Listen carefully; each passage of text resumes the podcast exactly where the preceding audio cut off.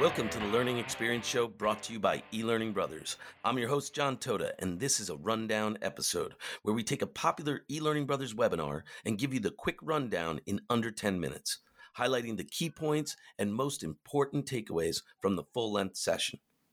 If you like what you hear in this quick summary, then you can dive deeper with the editor's cut that trims the full length webinar down to about 15 minutes so you get lots of learning while you're on the run.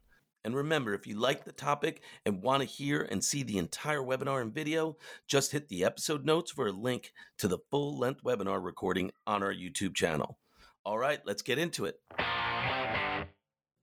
For today's rundown episode, we're going to take a look at the ELB webinar on reskilling and talent mobility. This webinar was hosted by Ben Eubanks, who originally got his start in human resources and went on to become the Chief Research Officer at Lighthouse Research and Advisory. He now does research in the HR field, as well as hosting his own podcast called We're Only Human. Ben starts out the webinar by sharing an anecdote about fixing a barn when he was young. There was a hole on the siding of the barn, so he climbed up the ladder on the inside, climbed through the hole in the siding onto the roof, and fixed it. But fixing this problem created a brand new one. He had just sealed the hole that he had used to get onto the roof, and now he was stuck on the outside. With this anecdote, Ben set out to illustrate that while we may be solving one problem, we may also be creating others. And that is something he set out to research how to solve problems in the workforce without creating new ones.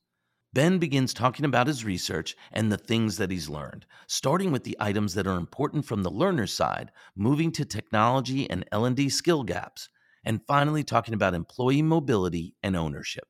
Ben jumps into the first topic from the learner perspective, development responsibility. For this data, Ben asked both employees and employers who is responsible for an employee's career development. From the employer perspective, 60% said that the employee is responsible. And from the learner perspective, 66% said that the employee is responsible.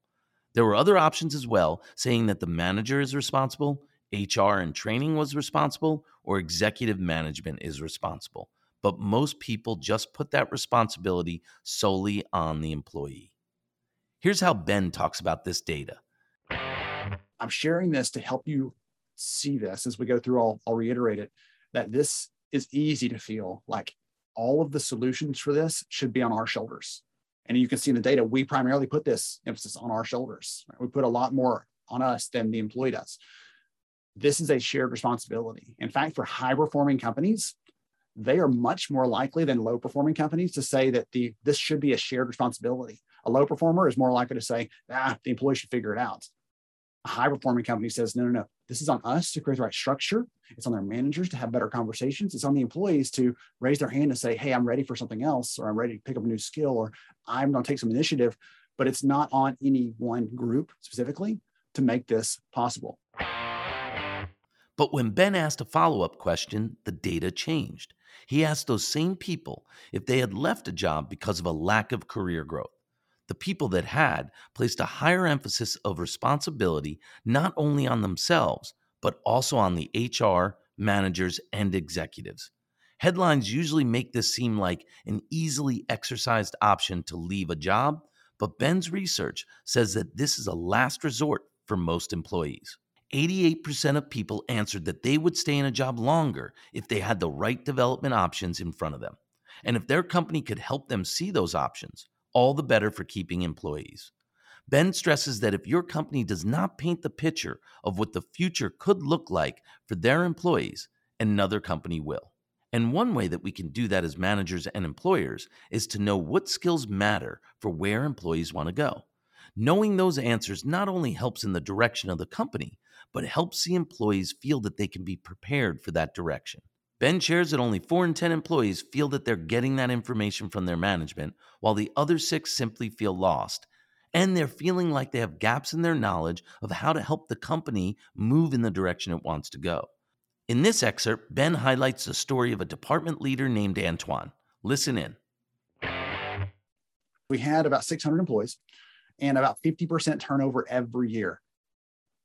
So I went and started looking at the data and I realized that that 50% turnover had some highs and some lows. One group had about 70% a year. I don't know how they even operated and kept the doors open. There was one group though that had about 10% turnover a year. And I was astounded, like, what is this person doing? I went and looked, and it was Antoine's region, his division that he was working as the division head for. And so I went to sort of a ride along with him to learn what is he doing? How is he doing this? Because he's done something, he's solved this problem that everybody else, you know, is, is struggling with. I want to understand what he's doing. And interestingly enough, we were doing developmentally, we were providing direct care for the mentally ill and developmentally disabled. So a really tough job. It didn't pay very much. And again, his turnover was lower than everybody else. And he had some of the most challenging clients we had to work with. And so it was a, an opportunity to go see this.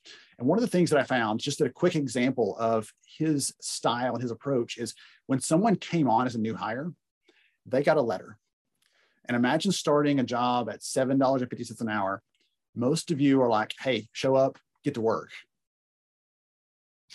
when people showed up, he sat down with them, looked them in the eye, he gave them a letter that he had signed, and it essentially said, I'm so glad to have you here on my team. I saw something special in you. I can't wait for you to show up and shine and be amazing in this job.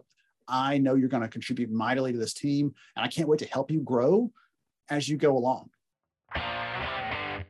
What Antoine did was laying the groundwork with his employees to help them be ready to accept those development options when they came to his employees. They were ready to learn and grow and take on that responsibility for themselves because of Antoine's efforts to make them feel like this company was a place where they could grow. This webinar has tons of great information, and Ben is an excellent presenter who organized this webinar in a great way. So if you'd like to check out the full webinar and get all of that excellent content, the link to the full webinar is in the episode notes. If you still want more information but don't have time for the full if you still want more information but don't if you still want more information but don't have time for the full session, you can listen to the editor's cut right here in your feed. Thanks so much for listening, and until next time, rock on.